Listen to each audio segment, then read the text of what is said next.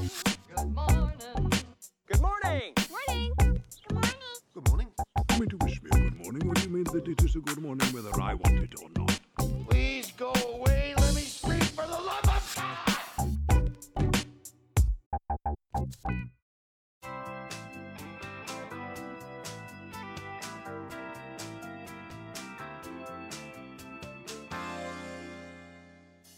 I can't think of a less appropriate song for you, Ben. I do like to boogie. I just like to keep my boogieing uh, and the nightlife like to my own home. And my nightlife is like a, a, a nice audio book and bed. Yeah, I mean, Is that we do attend preview screenings together, and I guess that's the extent of our night nightlife, really. yeah? I like to, ha- and I like to have a nana nap in the middle of those Yeah. preview screenings a lot of the time. And I wouldn't say you love it. it's always a chore to go there in the first place, It depends where it is. If it's in the city, yeah, which they all are. which a, lo- yeah, a lot of them are. It's very, it's very unfortunate. 2 a.m. on the couch with a bag of chips and like a second rate movie. That is my idea of a perfect nightlife. I can't. I, since I've got the dog, I can't do it. I just have to wake up at at, uh, at five o'clock in the morning to give him his medicine, and then take him for a walk at about six thirty, which means I can't stay up late anymore. I just don't. I just don't Your- have the stamina. Your dog is just your excuse now. He certainly is. Sometimes I order a cheeky Uber He's Eats. not even sick. He doesn't need the medicine. It's just sugar pills. Well, I don't know. Anyway, we are a couple of raging night owls, us two. That's why we do Good Movie Monday in the morning. You are. You stay up. I don't understand. I don't know how you do it. You're like me in high school. Well, that's the thing. We're both raging night owls. You facetiously, and me actually. Actually, yeah. Anyway, welcome to the show. This is Good Movie Monday. We are the weekly podcast dedicated to nerdy cinematic ramblings. My name's Glenn Cochran, and this is the part where I would lob some kind of depreciating insult at Ben, Yes. but not anymore. I'm past that. How's it going, dickhead? I'm doing well, cunt. Excellent, excellent. That's the insult that makes me feel warm and fuzzy. Ishay, brah. If you You knew, fucking cunt. You fucking dog cunt. Sorry, I, I watched uh, Mr. In Between recently, and uh, I was about to welcome the new listeners to the show, but they're no longer here. no, No, why would they be? are you kidding? If this if this was a show of of like a couple of bo- like really kind of bogany guys talking about movies, Mm. That'd be great. Yeah, we need to get that uh, dude that does Fat Pizza on the show. Yeah, Hey, we've got an in with Paulie. Jabba. We can get Jabba on the show. we can get Jabba on the show. Oh, Yeah, maybe we can get that chick from from fucking Hellzo's. yeah, yeah. The, Yeah. The, the or the middle class, upper middle class bogan. That Either one. one or the other. The chick that's ugly on television and quite hot Yeah. in real life. that one. She's probably a Shazza or something like that. Yeah, I think it is a Shazza. Oh, is it? No, see, not hard to think it get. it's not hard to get it right. Anyway, if you are a new listener, welcome. Uh, you can uh, find if out you're Jabba, apologies. why. Well, Why? it's an invite. Like he can come on the show. I mean, look, he thinks of me as that of the as the monster guy, which I appreciate. Yes, Unless he's that's talking about Jarrett, which is then uh, very depressing. That's right. You're memorable, mate.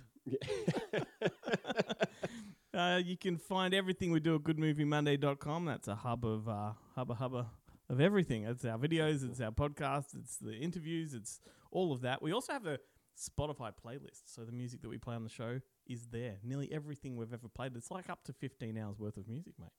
That's a lot of music. That's a lot of music. I haven't listened Who's to it. Who's got that kind of time? Yeah. That's right. Sometimes I put it on to drive with, but then I realized Ben chose some of these songs. no, but then I realized we did put some Oh, really I'm sure. I'm sure. Like far out stuff on there. there'd be all this stuff that you know, and then a song that c- would come and you're like, "What the fuck is this?" Yeah. Ben must have chosen it. But also, like so the way that it's on Spotify, you might have something, you know, uh, let's just say by Nine Inch Nails, it's pressed up against Marconi or something like that. Like, Yeah. it's, it's a very well, I jarring. like to when experience. when on the on the on the rare occasion where you ask me to contribute a song, I always like to play the game. Will Glenn ask me if this is from a movie? Because sometimes I don't know. Sometimes it's just a song I like. I'm like, sure, it's played in a movie. I'm sure it's Right. relevant. Time to start fact checking Benjamin. That's for sure. Oh, dearie, I just uh, I trust you, mate. I trust you. That's a mistake. Yeah, I wouldn't do it. Oh my goodness. We um most weeks on this show we have a special guest, and this week we have the director André Øvredal is um the director of the new Dracula Voyage of the Demeter. Um, a movie that Stephen King described as throat ripping good time. There we go. Yes. So keep That's a king. That's a king size comment. That that's is. a king size comment. So Isn't Andre the uh, he directed uh, Autopsy of Jane Doe? Yep, and uh, scary stories to tell in the dark and Troll Hunter. This is Troll um, Hunter was the big one. I love it when they get to a point where they've made enough horrors that you can kind of call them maestros or you can call them a master of horror. Yeah. Like I think this guy qualifies. I love Troll Hunter. I love that it was like polygon polygon graphics for the trolls, and it was just like and they played it so completely straight. It's like this is fucking great. It's very um yeah, it's a very clever film and it's um it's just it's subversive almost. Yeah. Yeah, very cool. So we're gonna chat with him a little bit later. Well, I am anyway. That's one that you didn't have the fortune of uh, sitting in on, unfortunately, I Ben. was not invited to that interview. So do keep listening. Also coming up shortly, Jarrett Gahan is going to discuss physical media and all the news that comes with it. And America's favorite boneheads are here to spit lyrical about um their weekly fun size Isn't stuff. it wax lyrical? Spit lyrical and wax lyrical are the same. Are they? I think so. I've never heard. It's this. something I've never I heard in- spit lyrical. I invented that. Oh, okay. You've No, introduced it. I, I definitely know wax lyrical, but I reckon I've heard spit lyrical as well. You've introduced it to the zeitgeist now, Yeah, and we'll so- see if it uh, if it comes back to us. Like, I've always found when that I remember in high school, I, I thought I'm going to start saying things are svelte, and then a couple of years later, it came back. Ooh, And I was did like, it really? did I invent that, or did I just pick up on something that was already in the zeitgeist? And it Hmm. it was very. Uh, I always tried to do that experiment, but my memory was so so shit that it's potentially that I just heard someone else do it, and I was just perpetuating it for them, But for don't- whoever did. Don't you reckon spit lyrical sounds pretty good? Sounds pretty cool, pretty hip. I think it's like a yeah, just sounds like a like a great way to raw dog someone. so I've been Mm. watching. I- Mm. Have you seen that show Shrinking? It's on Apple. Yeah, yeah, yeah. so good. But Harrison Ford throughout the show keeps t- talking about being raw dogged, and no one until they tell him what raw dogging actually is. Hysterical. uh, what's news with you this week?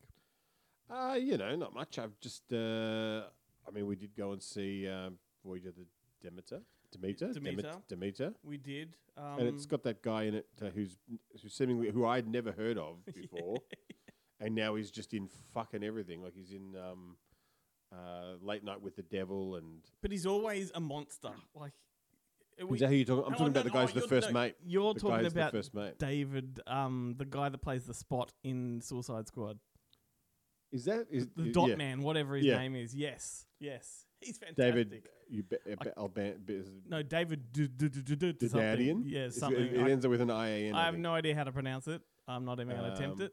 He's fantastic in everything. He's great and everything, but I, I literally until I went to a cast and crew screening of Late Night with the Devil, Yeah.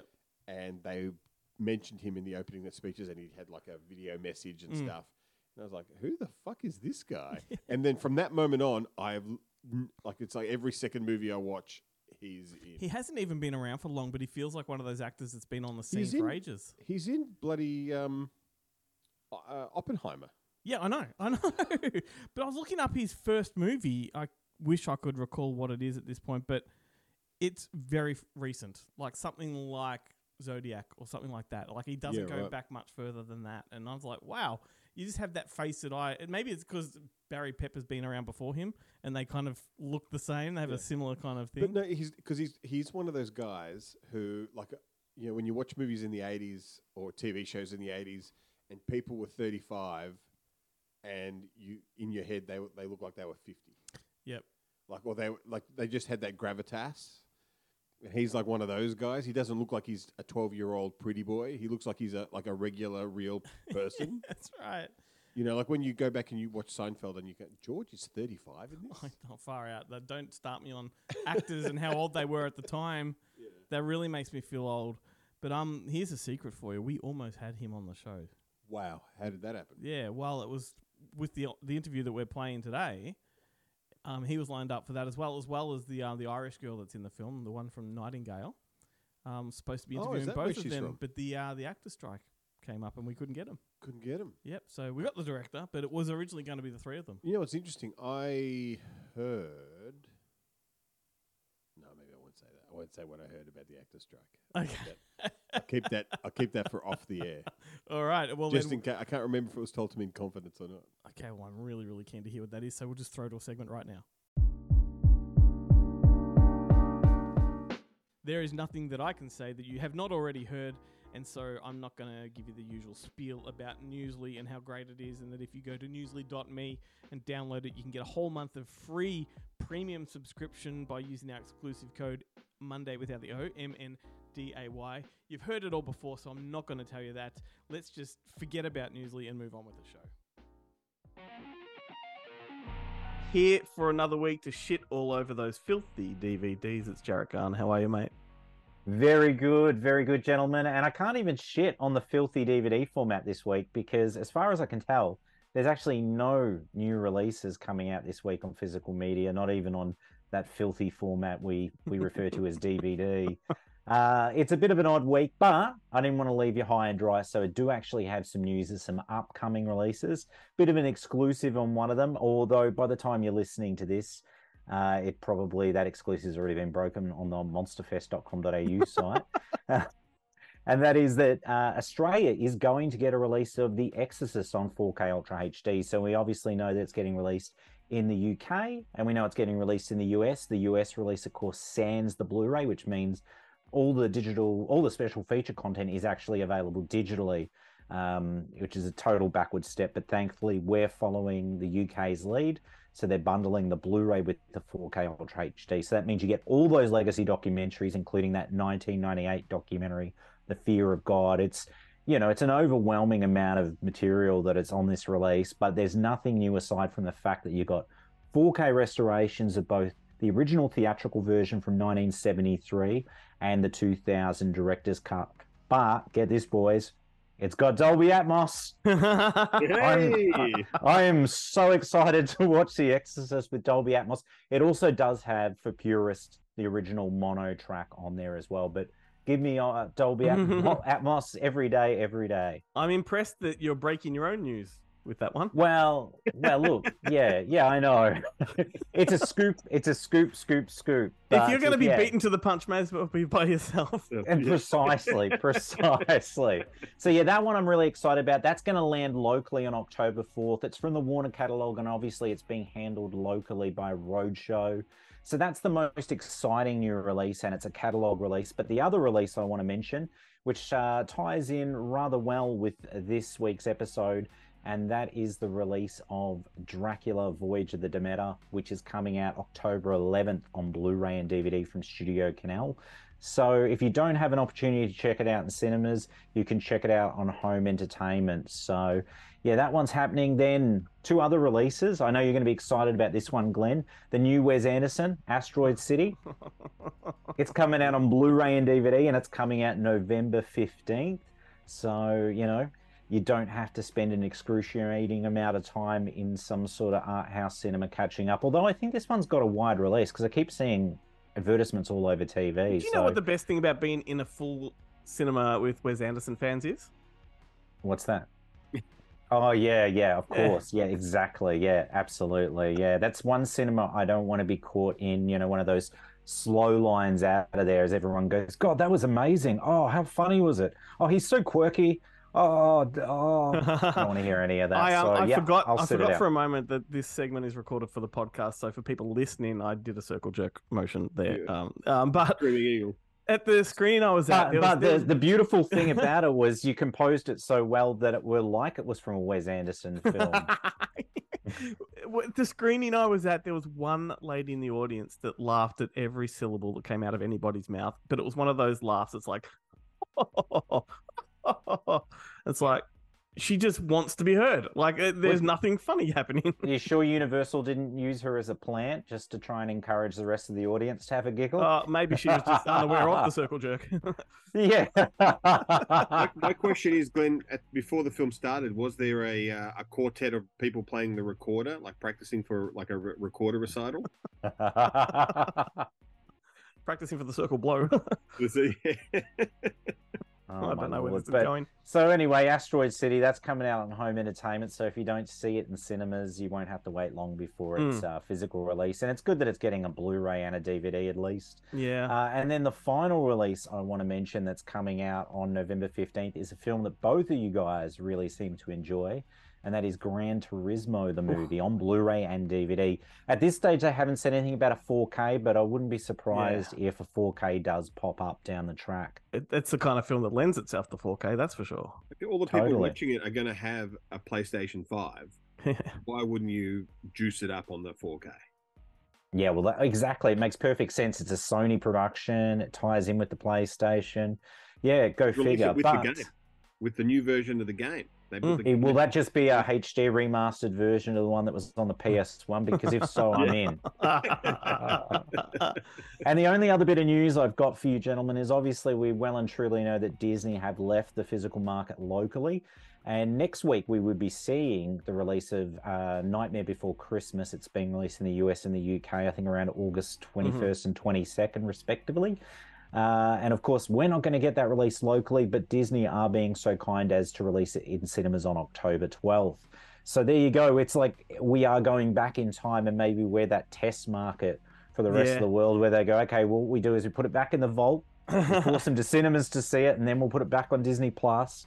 But yeah, so there you go. That's they're also they're also doing Hocus Pocus theatrically. Yeah, yeah, absolutely. Because both of the films are like 30th anniversaries of both Yeah, films, I think. good Halloween stuff. Yeah, Yeah, well, funnily enough, I did see, you know, obviously Haunted Mansion's about to open in Australian cinemas. Mm. The film's reviewed really well in the States, but it hasn't done box office. And I did enjoy a tweet from Mick Garris that basically said Disney learned nothing. 30 years after the release of Hocus Pocus, they released another Halloween movie in July. And it's true. Like, yeah. Disney would clean up if they opened this in October because it would be the only family friendly Halloween movie for families to go out and see. And it just it baffles you. It why? baffles me? Are they afraid sure. of making money? They're Yeah. obviously afraid of releasing stuff on physical media in Australia. Or are they just like They're not so afraid of, of, of distributing Victor Salva's uh, powder in him. That's still on Disney Plus. They're Are not afraid of that. Are they just keen to just rush stuff to market? Like they just want to get it out. Like what's Yeah, I- and uh, well, that's the weird thing too, because Sony have been very smart about their release strategy. Hmm. They've started to push releases because they know there's going to be a void of material next year. So they've moved like Hmm. that Spider-Man spin-off. What is it, like Kraken or Kraven the Hunter? Hmm. Hmm. That's moved from like October to like July or August next year. Ghostbusters obviously moved a couple months, so they're reorganizing their release schedule because they know there's going to be, you know, a hmm. lull. yeah. Whereas Disney, I don't know,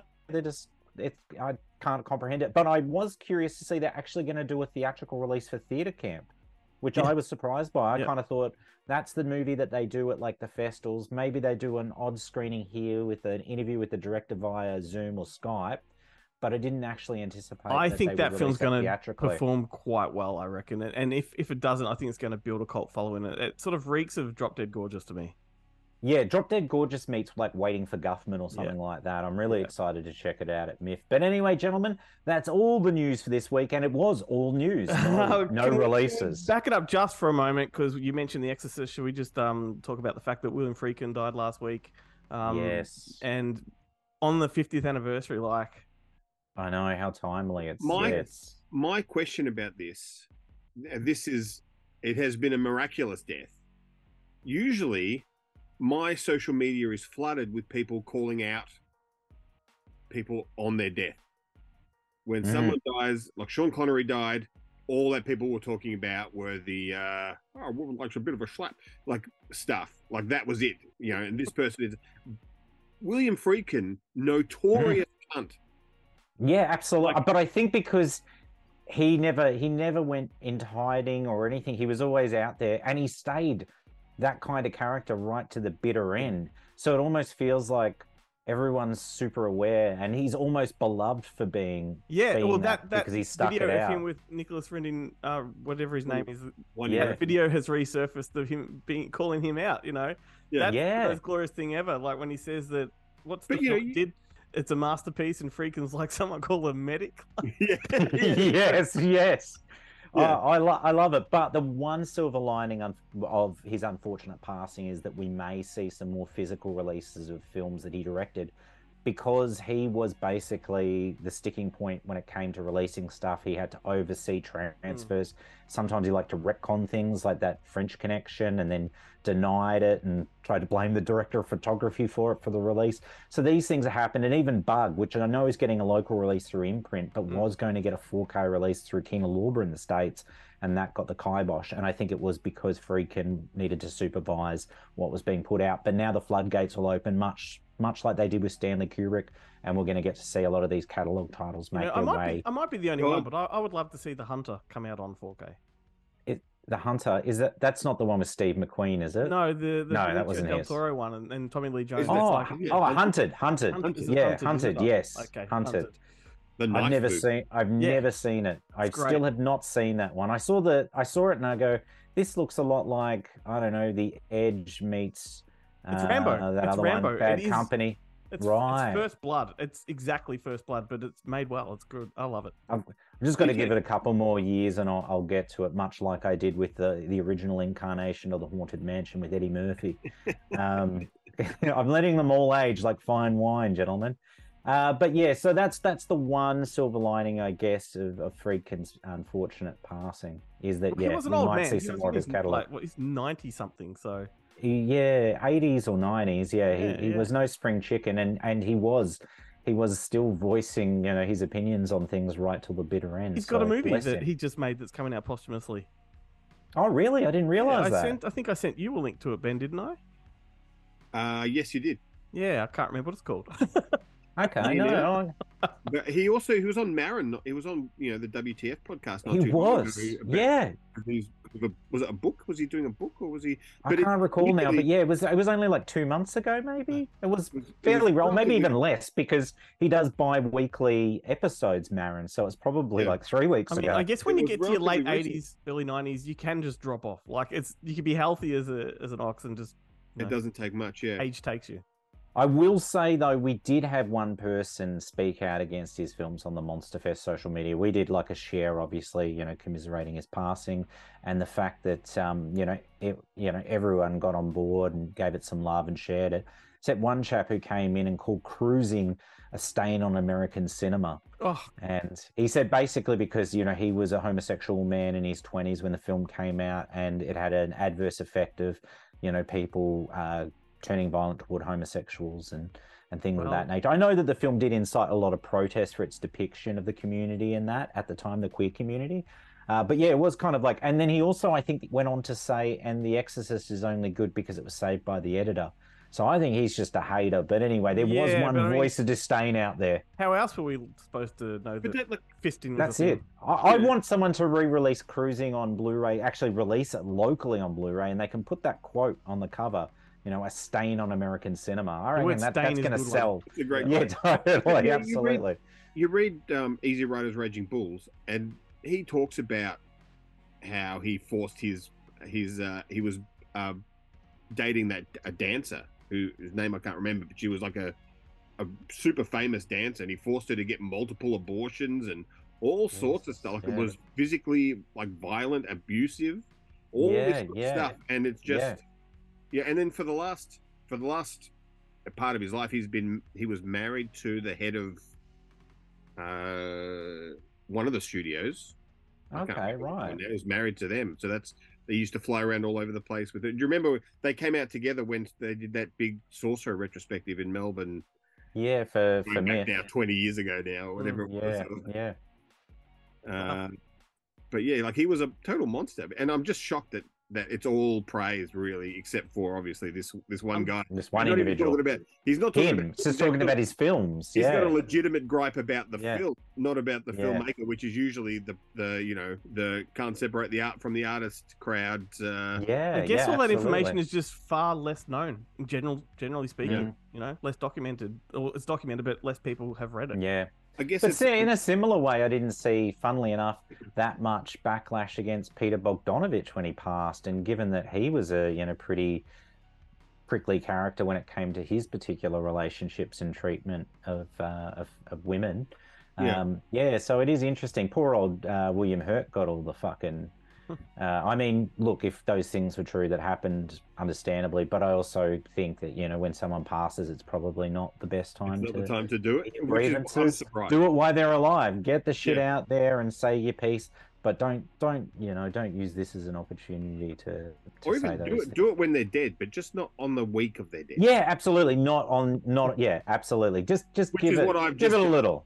Yeah. the last But five I'm- minutes. I'm know. only bringing Hey, it's it been a week, Ben. It's all It's right. been a week. It's all I'm right. It's it been a up week. because I'm of shocked us- that no one else has. All three of us Yeah. love freaking cinema, so you know. Absolutely. Yeah, Absolutely. that's anyway, the- gentlemen, that's it for me. So until next week, stay physical.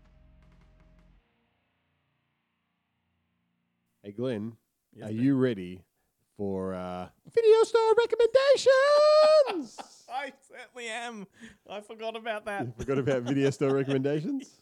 Video store recommendations! Every time I say it, I have to do the voice. Yeah, I mean, you could just do it once, and I could use the sound You could bite just because do it's it all exact over again. sounded the same. Very impressed. You'd be good in concert. you play it the way it's supposed to be. I, I sing it the way I record it. I'm not giving you some new version that you don't particularly, it's not quite as good. Wouldn't mind another inflection once in a while, though. No, I'm not capable of any, at, at that pitch or any pitch. Hmm. Uh, but this time I've just I've done it in the old uh, uh, lucky dip way, where I've put a bunch of things, Yep. random things, into a thing that we then pick out, and then the other person has to come up with a couple of recommendations, Based on. as if a customer had come in saying, "I like this. What do you recommend?" All right, cool. I do like this concept, and I, I love the container you bought those in. It's like a it's a food Tupperware style of It's a- container. It's a, Siesta Ultra well, from Coles. the food that's missing out on that right now. That's right. It Ah, probably that- still that's how has- much you love this show. I it was it was contained food before I used it. so uh, I'll start things off Okay. because uh, I'm the only one who can read my own handwriting. Glenn, I'm a big fan of Charlize Theron. What Oh. movies can you recommend? Oh no, Charlize Theron. Well, that's interesting. If you like Charlize Theron, I would say, much to Ben's disdain, go for Fury Road. I think that's a Fuck off. that's a really good film. Um, but I would go back further than that. Just trying to think of her with short hair right now. Um, I mean, you could go back to the early days and things like uh, Two Days in the Valley. You could, but was she in um, Wisdom of Crocodiles? Was that That's her? Jude Law. It was. I was. don't know who th- else was in it. I thought she was in that, but I'm not. I'm. I must admit, I'm not very well versed on Charlize Theron. Uh, She's but got a bit part in that thing you do, which is great. yeah, she does. But I don't particularly like that movie, so I And wouldn't she- recommend it. Oh, you don't like that thing you do? I, I don't dislike it, but I don't like it either. Like Yeah, it's just right. a. It's, it's finding an, the, I'm finding the chinks in the Cochrane armor here. come on, there's plenty of those. but she came in. I was listening to Tom Hanks talk about it on a couple of podcasts, and said she came in to audition for the Liv Tyler part Right. because, but she was just way too good looking. like you just, this is just ridiculous. Like we can't have her as Faye. Far out. I'm trying to think of like the femme fatale types that she's played, and I can't for the love of me think of what Well, they. Two Days in the Valley is a big one of that. Yeah, no, more recently, like 'cause around the time. Uh, well, we Atomic- had Atomic Blonde. That was a good one for sure. Um, And uh, Ultra, is she in Ultraviolet? No, that's Milla Jovovich. they, yeah, I mean, there's a whole bunch of like you had sold like a whole bunch of these movies came out around Snow the same White, time. the Snow Whites. No, no, no. See, I she's not an actress I think that highly of, but She's good in the um. you may as well the- just. I might as well just yeah. answer this. She's good in the um. Uh, what's the Family Guy movies? She's in all his stuff. Oh, Seth MacFarlane in like MacFarlane, um, the w- Eight Million Di- Ways to Die in the West, West, yeah. and all that. Yeah, and was she in Ted? No, yeah, no, I don't think so. No, she's in uh, the one that Jarrett loves, um, the one with Patton Oswalt, where Oh. she's like the rich girl who ends up with. Mm, she gets dumped or whatever it is. She goes back to her hometown.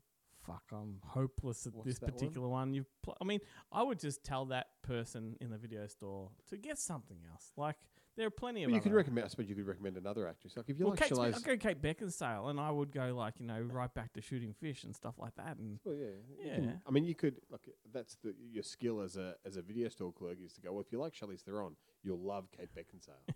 that's true. Peas in a pod. No, check out I'd- check out shooting fish. I enjoyed this segment until I had to answer that. All right, but what I want to know is if I came into the video store, and I'm a stranger by the way, and you get the good ones, mate. This person wants to know about Rodney Dangerfield films. Oh, Yeah, wow. exactly. Fucking hell, son of a well, bitch. that's easy. You g- first you, got to take you got to go for the Caddyshack. That's number one. mm-hmm. Then maybe Easy Money, just to uh, round it out. Yep. Then uh, oh, what's it? Um,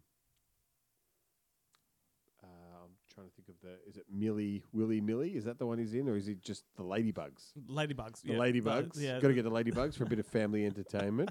Jonathan Brandis. Uh, and Jonathan Brandis is in it. Uh, Dangerfield, the dog. Oh, Rover Dangerfield. Ro- Rover Dangerfield, the Yeah. animated film. yeah.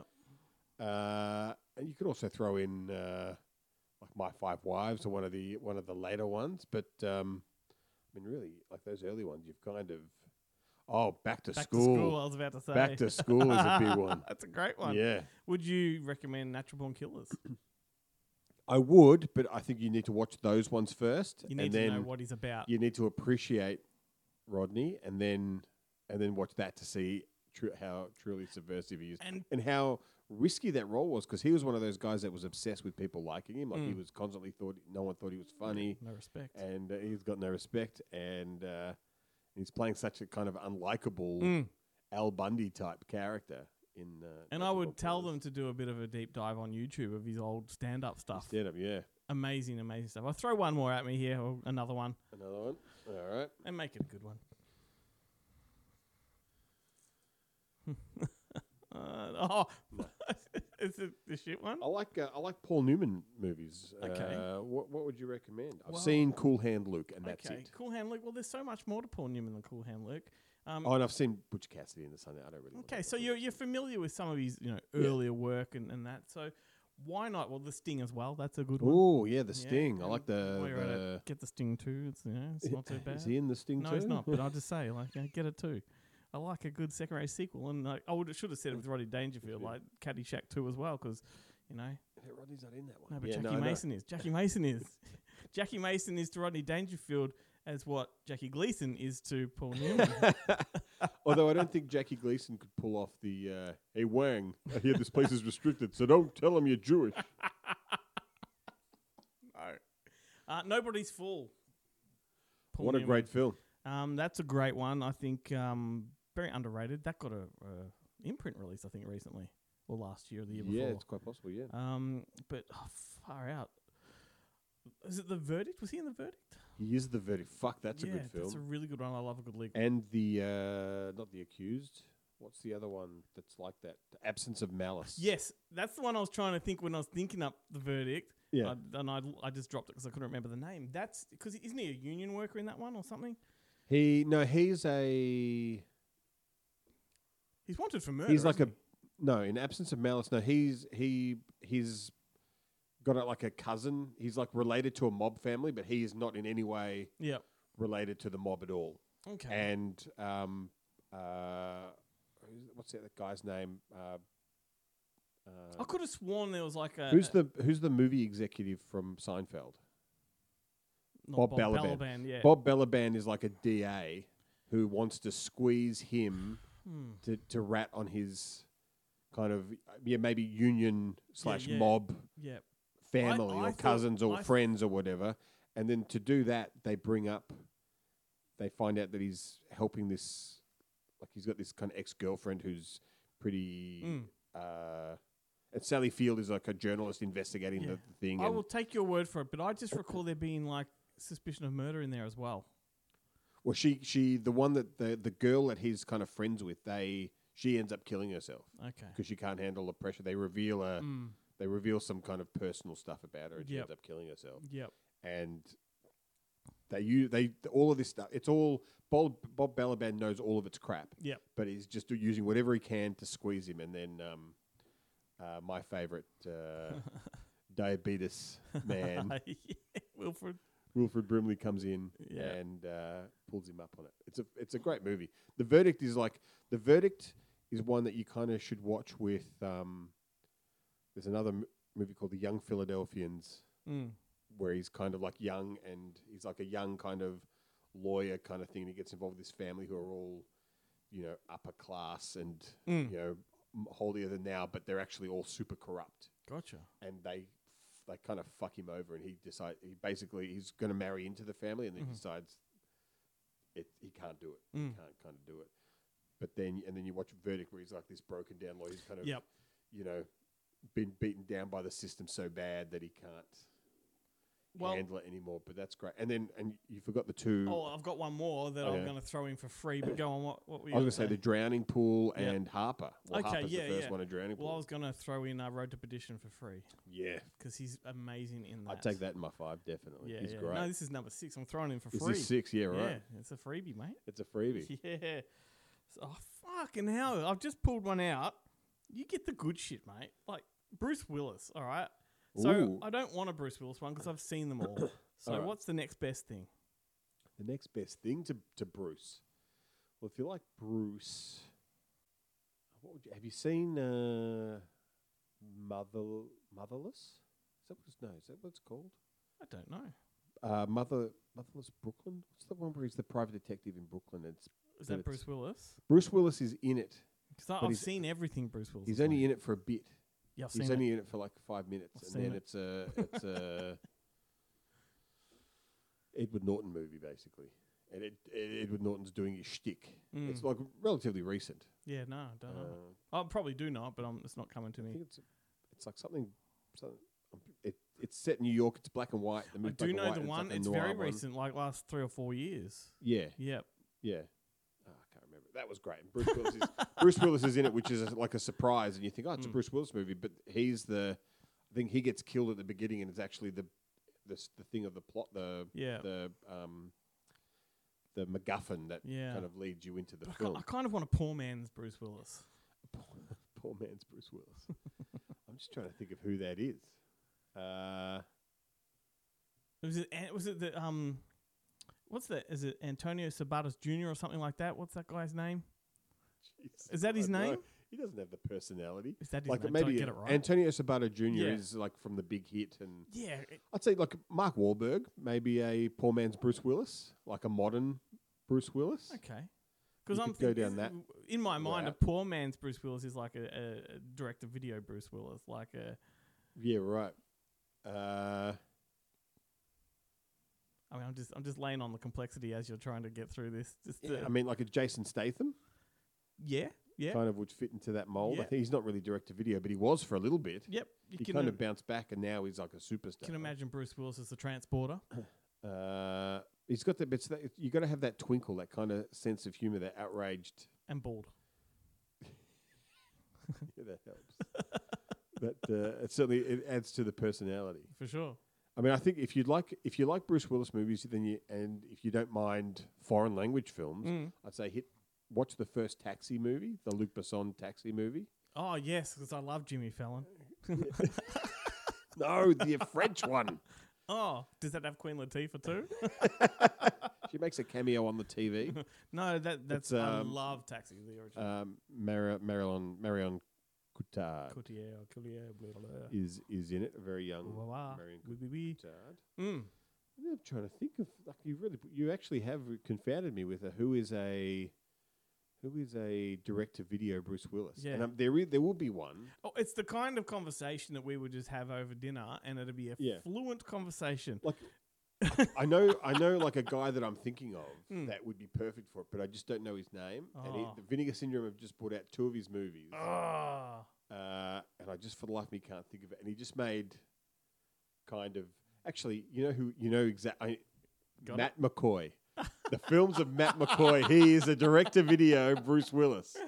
So Coy. he was in one. Hard Bounty, directed by Jim Wynorski. You got to check that one out.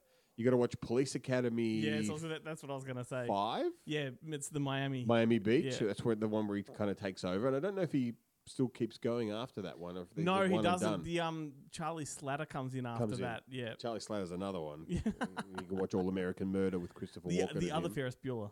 The other Ferris Bueller, yeah, yeah. Uh, or, or Corey Nemec is also the other Ferris Bueller. Oh, he's, He's Parker, Parker Lewis. Lewis. Yeah, that's right.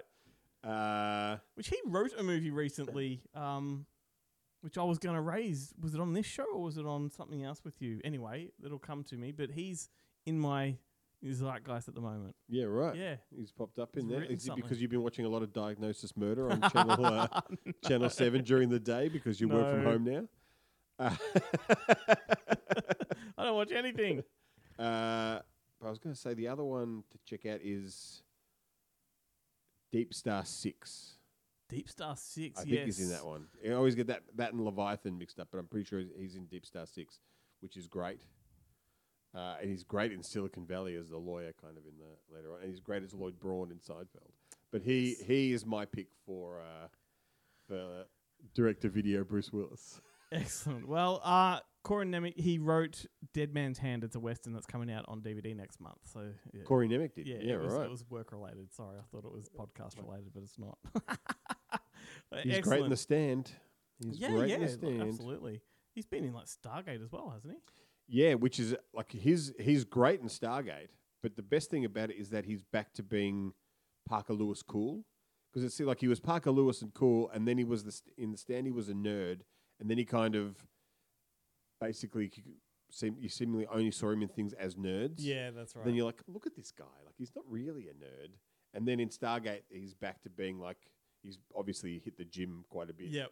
but he's kind of back to being like a kind of he's still he's actually straddles the both because he is a nerd in the show, but he's also like a you know he was kind of I can't remember if he was replacement Teal'c Mm. for a while in in Stargate, so he was like a the the heavy of the group. Do you do you remember there was a local label here or rel- uh, distributor that did like a, a Monsterama series of horror films? I think yes, it was. I do. One of them was Dragon Wasps, I think, and he was in that, and that I think was that fantastic. was uh, Vendetta yeah, it could have been one of those sort of labels, all defined or, or something like Jigsaw or something like one of Yeah. those one of those New Zealand based that. ones. Yeah, but that they they release had stuff, yeah. pretty smick covers. yeah Yeah, yeah JB Hi-Fi loved them. Mm, they yeah. bought them in bulk. yep. Anyway, there we go.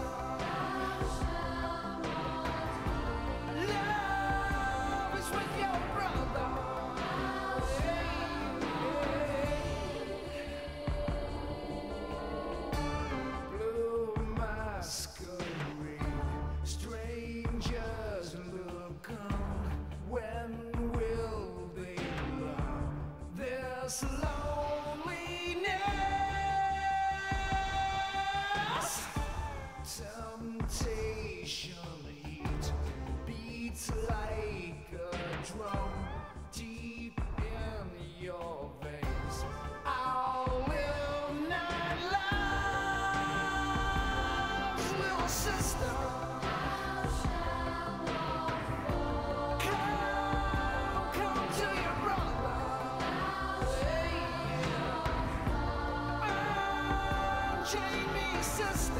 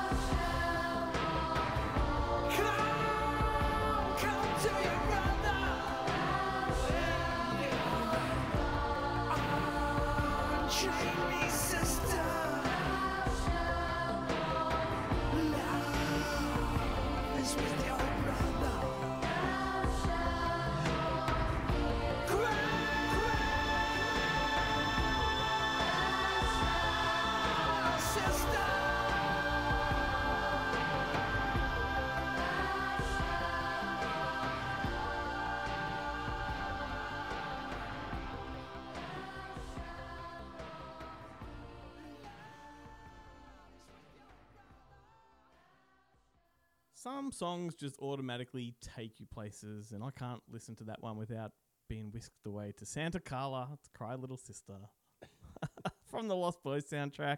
Just trying to keep it a little bit vampire themed Themed. for the show.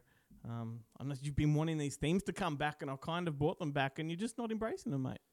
Well, there's just no way to make the game thing about vampire Yeah, movies. That's right. Yeah, well. I mean, I think yeah. Hey, that now is your segment to do what you will with. You can uh, Oh. yeah, just run rampant, mate. Get ready. I'd be lovely because I'll, I'll I'll prepare. I no, just you won't, won't. tell- I won't tell you what it is. You won't. I won't. No. By prepare, I mean in the in the drive over here. I'll think about it. Okay, cool. That that that works. That works. And of course, I'm keeping it vampire theme because uh, Dracula: Voyage of the Demeter is in cinemas right now, and I recently had the fortune of chatting with the director André Øvredal. I like this guy, as we said before. Some of his movies, Scary Stories to Tell in the Dark. He did Mortal as well. That was one from a few years Mm. ago. And I really love the Autopsy of Jane Doe. Speaking of John Carpenter, that's a very John Carpenter esque kind of film. Really, Indeed. really cool. Really Mm. cool. Anyway, here it is, and uh, we'll catch you after the Boneheads. Hi, André. Uh, congratulations on the film. I've been a massive fan of all of yours, and um, it's exciting to been exciting since we heard that you're in charge of this one. So, congrats. Thank you. I'm going to start with a, a compliment um, because I know that the script has been floating around for a long time, and they've been trying to get the movie off the ground. But I can't think of a, a better filmmaker for it to have landed on. Oh well, thank you. That's amazing. Too. There are there are many fantastic filmmakers who would make a, a great movie out of this. So I'm I'm lucky to be in the position to actually do it. Sure, it's it's a really unique film too because on one hand you've got a quintessential Dracula story, but then on the other hand it's a totally unfamiliar and unexplored one in film terms. What was the key for you to unlocking this film and making it such a, an original story? I mean, it's all from the script. I mean, it's such a beautiful, wonderful concept to take that particular chapter and make that into a self-contained movie. It's in a way very obvious, but you have to actually see it. You have to see the hmm. obvious in a way. And then somebody did. Bragi Schut, the writer, did. He saw it and he created this. He, he went deep into the novel and found and tried to describe these characters that are just kind of names and blueprints of actions described in the captain's log, and he made them into fleshed out human beings and we got these wonderful actors to portray them and um, i get to put my name on it For sure. Um, and was it hard? Like when when you're approaching this story, and like you said, you know, he's gone into such detail. Was it hard to avoid hitting those Dracula tropes, um, given how iconic the story is? yeah i mean we, we have to select how we handle the tropes because they're they're not just they're not just ideas from bram stoker by now in culture they're tropes yeah they've done a Yeah. million times so we have to constantly reinvent and just twist them enough so that it feels a bit refreshing and a bit new so yeah I definitely think it feels refreshing. Um, and I was, I was wondering when you're making the film, did you have to, did you look to any other films for influence or inspiration when making this? Um, there's not a lot that I can compare it to. I I appreciate that because I, I try not to use references when I'm making a movie. I know a lot of other filmmakers, some amazing ones, they seem to use references very, uh, very a lot, but I Mhm. avoid it because I'm terrified of copying. There is enough potential to copy others already because my head is just full of movies. So It's all. It's always going to come out something, whether I want it or not. So, uh, but what I'm influenced by is, um, you know, the, the awe and wonder of Guillermo del Toro, who I was, I've been lucky enough to work with, and also the the humanity of Steven Spielberg's way of portraying characters in peril in any Mm. in all kinds of situations, and then the starkness and the darkness of David Fincher uh, with like a movie that I love, Seven. Uh, Mm. kind of these kind of things just float around, and then through my filter with my team and my collaborators become the movie. Uh, Yeah, for sure. And uh, these are influences too that are just not that obvious when you watch it, but when you mention it, you can definitely sort of see that in your work as well, which is fantastic. Um, it's probably an obvious answer, but have you been a Dracula fan? Like, as a horror fan, have you been into Dracula for a long time? yeah, I mean, of course, I've loved Dracula as a character. He's such a spectacular character. You know, there are so many good movies, and you have all, com- movies on the opposite specters. Like you have Nosferatu on one end, which is black and white and uh, impressionistic and and silent and you know unique and and scary, really scary. And then you have a lush, beautiful gothic romance like um, like Dra- the Coppola version. So you Mm. can portray Dracula in so many ways. And he's oftentimes, most times, sophisticated and sometimes sexy, and sometimes uh, there is all kinds of aspects to him that we decided to just remove because this is a hardcore horror movie. We want to scare the audience this time. We don't want to do what everyone else has done. True, and, and that part of his journey anyway, there was no time for any of that other stuff. So I think you've you've certainly nailed the brief there. Um, clearly, a lot of the special effects were in camera, which you know horror fans like myself always appreciate. But I'm wondering when you go down that road and do so much practical stuff in camera, um, does that lengthen the process of shooting? Yes, it does. I mean, i i when you actually have, because everything, every element, it's so difficult with special effects makeup. It's so many, it's so fiddly. It needs to Mm. look right. You need the camera and the light and everything, and to not reveal. And then you, anyway, you're gonna have to augment in CG afterwards because the audience expectation has moved on from the days of full, you know, all natural. You you need to be able to augment, and that's. Um, that's also part of the process. But uh, yes, it does uh, make things more cumbersome for sure. But it's worth it because you get presence, you get textures and reality, and the light is hitting in a very natural way and as it should. And yeah, It's delicious. I mean, it, it must be more fun on set as well when you do things practically. yeah, and you can yeah, absolutely. And all the actors are you know always uh, love having the creature uh, performer and the creature actually there present. Yeah. Do you get much um, pushback um, from people when you do want to go down the practical road? As No, far I as the investors and the producers go. No, I mean Brad Fischer, the producer, he's obsessed with uh, the same things. Yeah. like doing it naturalistic, getting it right, getting it on screen, getting it physical. And so uh, he and I embraced this together and found the most wonderful collaborators to help us do that. Um, but of course, it's there is something the control. Uh, you have you can't control it so well in post, so you have to. There is you know the augmentation that happens later is also part of the process. Yeah. Yes, for sure. Um, uh, just quickly touching upon the casting as well. Um, Aisling Franciosi, very exciting to see her in this film, and a lot of us Australians know her from The Nightingale. Did that film go a long way into casting her? Yes, but yeah, absolutely, of course. She's amazing in it, and she's such an extraordinary actress. And it's just so, uh, it was uh, so wonderful to work with her. She's so open and giving and questioning the character's actions and and has uh, uh, loads of thoughts on how what, what the character is going through and she's able Yeah. to portray the nuances in a way that very few other people I work with is, is able to do. Yes, fantastic. And and Liam Cunningham is just like a, a legend of an actor in and of his own right. Probably one of the most perfect casting choices I've seen in a long time. He was made to be the captain of the Demeter. What does working with an actor of his caliber teach you as a director?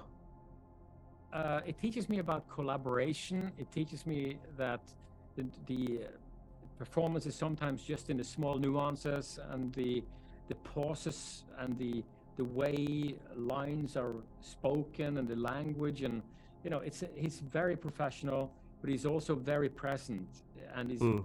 in, in the moment and he can take direction and he he comes up with suggestions all the time. He's always like thinking and doubting oh wait did i do that? And then he comes up to he would come up to me and like, why can we you know let's do it this way in the next take you know and uh, i love actors like that so Absolutely, for sure. Um, very exciting to be working with someone like him, I'm sure. But um, final question before I, I let you run. You and I, I, I'm guessing, around about the same generation, and I have no doubt that you grew up with all of those Amblin movies in the 80s. Um, they've been influential to you, I'm sure. Now that you're making a film with Amblin and DreamWorks involved, uh, is that surreal for you? It would Oh, be for yeah. me. No, beyond re- surreal. I remember having the first meeting way be- years ago at Amblin, and I was like, "What the hell am I doing here?" Uh, but so no, it's completely surreal to have to see the DreamWorks logo on uh, on a movie that I have my my name on. It's uh, yeah. as a as a movie lover and a horror lover, it, it got me excited to see as well. So anyway, thank you so much, André, for your time. I really appreciate it. And um, good luck with the uh, the rest of the promotion. Thank you. Welcome to Bonehead Weekly Font Size, and we're going to be talking about what, Chad? I, worst accents, mate. I got Worst accents, mate. And we do this show. I don't know why I went from like really shitty Paul Hogan to really shitty Sid Vicious there for some Yeah. reason.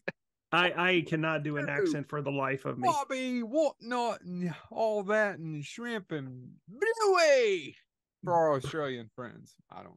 Bluey. Australia. There's a lot of bad accents, by the way. I Yeah. have a ton, a Right. ton. Well, maybe we can do a bigger episode on this at a later date. Oh but this God, is a five do- minute segment, Joe. I only do Bonehead Weekly, but can I? One of the worst, and I hadn't seen it in a long time. And Uh-huh. night they added it on Peacock, and Yeah. I thought, man, I remember liking the opening. I'll just watch the opening, and it was Van Helsing, Stephen Sommers Van Helsing. okay, even the opening's pretty rough. I remember liking it, but it still sucks because that watched it- I- Dracula is awful. It's kind of funny. I watched it with it's. I probably watched it pro- maybe the same day with Abby because she was wanting to watch something like similar to that. I'm like, oh, we can watch this, and she, and she couldn't stand it. oh dude and and and it has all the elements it has everything i want it has a black and white opening all the creatures that i love the brides of dracula that i love because brides of dracula actually is my one of my favorite hammer films it does it's the one without christopher lee but Yeah. real quick the weirdest accent i don't know what the hell kate bacon ba- beckinsale is Beckinsale. doing in that movie i don't know what first of all the dialogue doesn't help her but the accent that she's doing I mean, I have a list, but she Wait, is she not actually to the top. Romanian? James, if you haven't watched it in 15 years, I, I'm I'm glad Chad was another person who saw th- because I didn't finish it. I couldn't fit. I didn't finish it. Yeah, no, and and uh, Kate Beckinsale was actually uh, she on my narrowed down list. She was in the top three, but somebody far past uh, surpassed him. Her. Oh, there's a list. There's actually one I'd like to say, but it's a movie you love, so we may just stay, do it later. We'll save that for our, our, our feature link. Or Uh, James, go. James, you go, man. I'll keep going last. You know, I was thinking I could go for the low hanging fruit of somebody that slaughters a southern accent and pick Nicolas Cage. But there's somebody that's actually a more egregious Put the bunny in the ball. Basket. there's a more egregious offender that people have forgotten because most people didn't see the movie. You do not become Southern by elongating your vowel sound. Yes, you do, sir. And I refer you to, if you haven't seen it lately, sorry, Orlando Bloom, but I didn't believe you were from Kentucky at all in, E- in Elizabethtown. Uh, no, that actually is on a lot of the lists. If you Google, could watch bad it and think it's about his voice. Yeah, it's right. Never up there seen with- it. It's right up there with Dick Van Dyke. It's it's so boring. It's I not mean- even poorly made. It's just an incredibly boring movie. That's completely none of the none of the people that go to E Town are believable. Some of the Mm. people who live in E Town are believable, but none of the no. But no, southern southern accents are not just long vowel sound. Yeah. I mean, and, and we cover ours as best we can and do a terrible job, but still. Um, so guys, I, I'm I haven't done this in over a year, I think, but I'm doing a twofer. Go, keep going. Go ahead. just- Go, go. The, the the twofer is actually one actor, but he does two horrible accents in two different movies, and he is one of our favorite actors of all time. Tim Curry in McHale's Navy, where he plays the Russian, It's bad. and and the Romanian in Congo. Now, I Congo, I was going to watch a while back because that's another one I haven't seen in twenty some years. That it was like, meh, okay. When it Yeah, I read- I know a lot and of I- I- loved it, but I didn't. I read the book. I read the book Congo before I saw the movie, and I was kind of like, "Eh, it's all right," but the book's better. But no, um, his he he slaughters the Russian accent in McHale's Navy. He enunciates every word, and I can't do it. But it, I, I will say this: he does it to a comedic effect where it's actually somewhat okay for me because Tim Curry. he's still Tim Curry doing a Russian accent, and when he gets pissed, it's amazing. I can't say that about Congo. His Romanian accent's like a combination of South African, a little bit of Australian, maybe some British, and then you suck in a whole can of helium. Yeah. That's his uh, his impers- his uh, accent in the Congo. Again, uh, j- just an amazing actor who did two of the most horrible accents in movie history. Uh, so I thought I had to mention Tim Curry. This has been Bonehead Weekly Fun Size. There we go. Boneheads. Thank you guys. Um, movies with actors doing bad accents. That's a great theme. That's every, every Russell Crowe movie. yeah, so true. Particularly recently. Like I love, um, I can't remember the name of it. Um, was it a good? A good man. It's the it's a, a movie of the book. Yeah, I know. About the about the guy. I know the one. I thought it was a good man. A good year. a good year. Yep. A good year, and he's sp- supposed to be playing a Brit. Yeah. His accent drops in and out as, over the course of the film, and it was never that good to begin with. He's pretty dodgy on most of the accents. I, I found it interesting that Joe said Van Helsing, or Kate Beckinsale, which is a, a good point, but that's very on theme can't remember with her the accent. vampires. But if you want to talk vampires, let's go Keanu Reeves in Bram Stoker's Dracula. Yeah. But I think, if, Jesus. I think if you're paying attention to Kate Beckinsale's accent, you're paying attention to the wrong things about Kate Beckinsale. Here's a couple for you, though. What about Don Cheadle in Ocean's Eleven? Yeah, what else? Barney, Barney Rubble. Like, it's a terrible accent. And Kevin Costner, of course, his British accent in Prince of Thieves is incredible. I, well, that's what I love about it because he does. It's like Sean Connery's uh, Russian accent in Hunt for Red October. Yep. just doesn't bother. Just, I'm not doing one. no, that's right. This is my voice. Shelley. And and Sean Connery's in Prince of Thieves. Prince of- and it, they fucking work. Well, he actually is. But yeah. Would the is the King of England Scottish? Could be. Maybe. I mean, William Everyone, Wallace. Would, uh, they don't- would have been a lot happier. Yeah. That's But uh, could- anyway. isn't he also the he's, he's King Arthur in uh, First Knight as well? Yeah. he's played he's played a lot of kings. Been a lot of um A lot of Sean English Connery, kings. Sean Connery talk lately. Jarrett segment. you yeah, know? I, lo- I just I love Sean. yes. I'll take the rapist for three hundred, please. the penis mightier. Let us recommend some movies. I like that suit you're wearing there, Glenn. Can Oh. I make it in man size? How's your mother, Trebek? That's what your mother said to me last night, Trebek. I want to keep things a little bit vampire related here. So I was going to do Fearless Vampire Killers, but I speak about that a bit too much. Yeah, so instead I'm going to go Fright Night Part 2. 1988. And obviously, I mean, make sure you see the first movie first before you see this one. But I do think, in all sincerity, it's one of the more underrated horror films in general. I think it's a really good film that doesn't get the uh, the attention it probably deserves. I don't know why it's regarded so badly, but uh, Tommy Lee Wallace directed this one. He took over the franchise from Tom Holland, and uh, it kind of um, it resets things almost after the events of the first movie because the what's the the lead actor? I can't remember his name from part one. Fuck. You know who I'm talking about though, the the, main kid. The main kid is William Ragsdale. That sounds about right. So in I think the, the- from Herman's Head. Yes. So at the start of part two, uh, it's established that it's three years later, and he's been going to therapy, and he's been convinced that it was all make believe, that it was actually a serial killer that was lying, pretending to be a vampire, right? So he's convinced that vampires no longer exist. Um, there's all kinds of psychiatric therapy convincing him of that.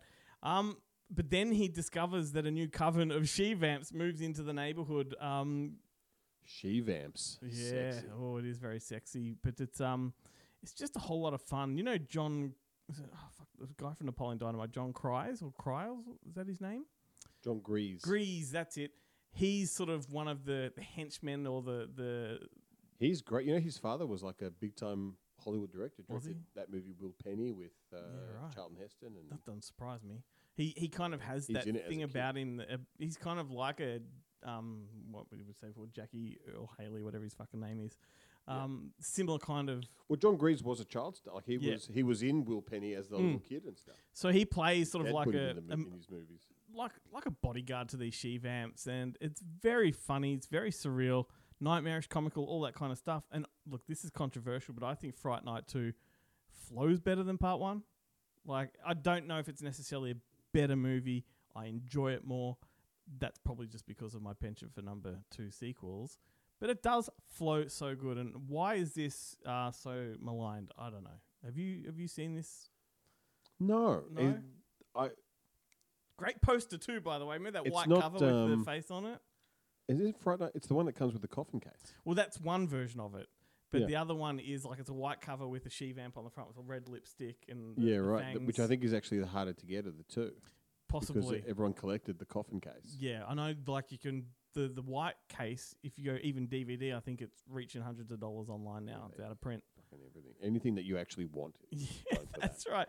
But yes, the But co- is it Amanda Bearse? Does she turn up? She's in No, the first one. She's isn't in the she? first one, but she's not in the uh, not in the second. She's the girlfriend in the first one. isn't Yeah, she? the second was definitely like a, a step down budget wise, because you also don't have Stephen Geoffreys in it either.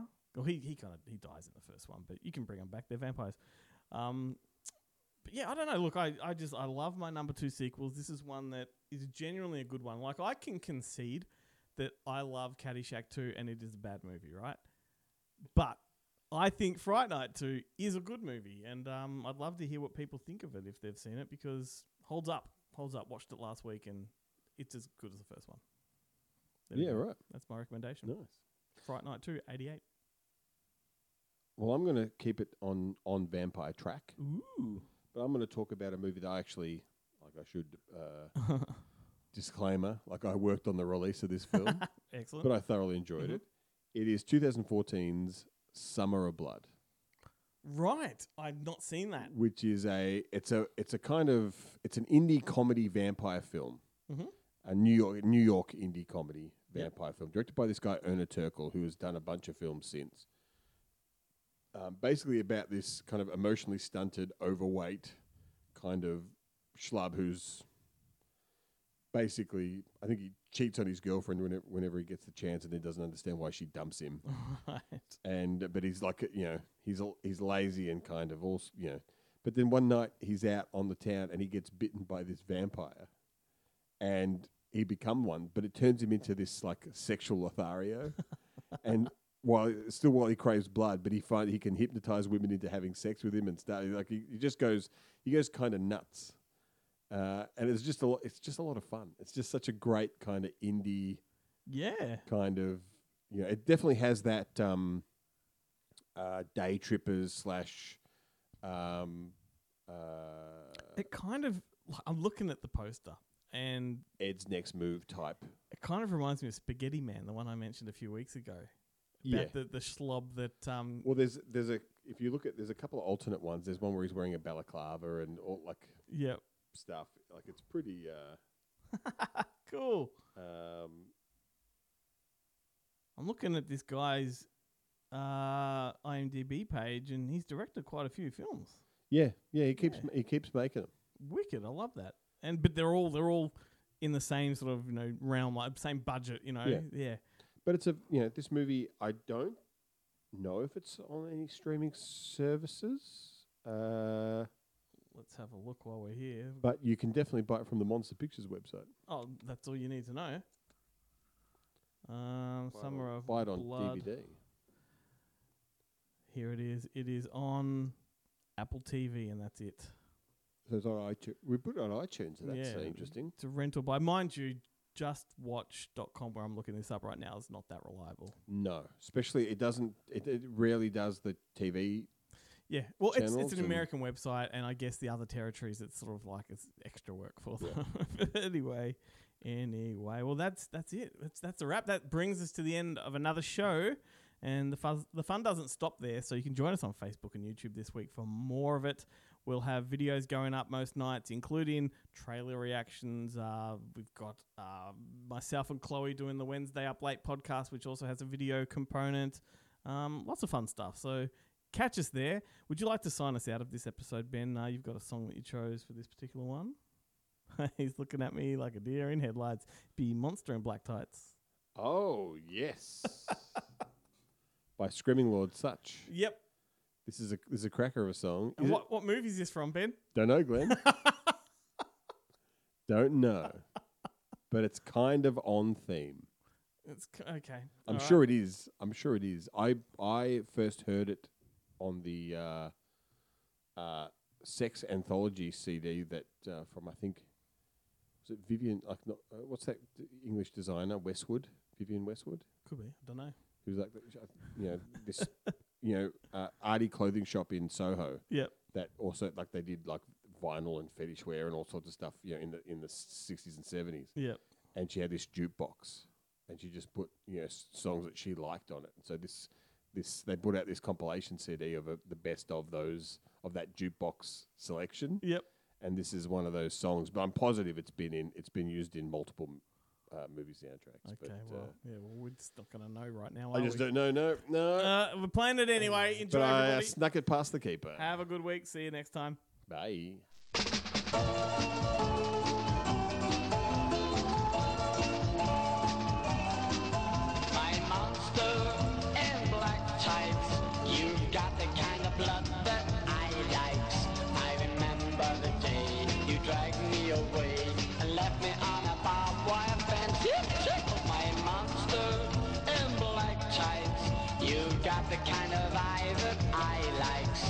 Your wrinkled up chin where the worms have been. You make me wanna hold you tight. Oh, I love to see you hopping along. What else can he do with three legs? No, it may seem ever so wrong. I like you best when you're in your best, my monster in black tights. You're everything a freak like won't run away, I'll untie your chains today. Oh, I love to see you hopping along. I've got three legs too, though it may seem ever so wrong. I like you best when you're in your best, my monster in black tights. You're everything a freak like I like. And if you say you won't run away, untie your chains today. And I'll feed you, dear and I'll take your cage away. Come on, my dear, my hideous little monster. Let's go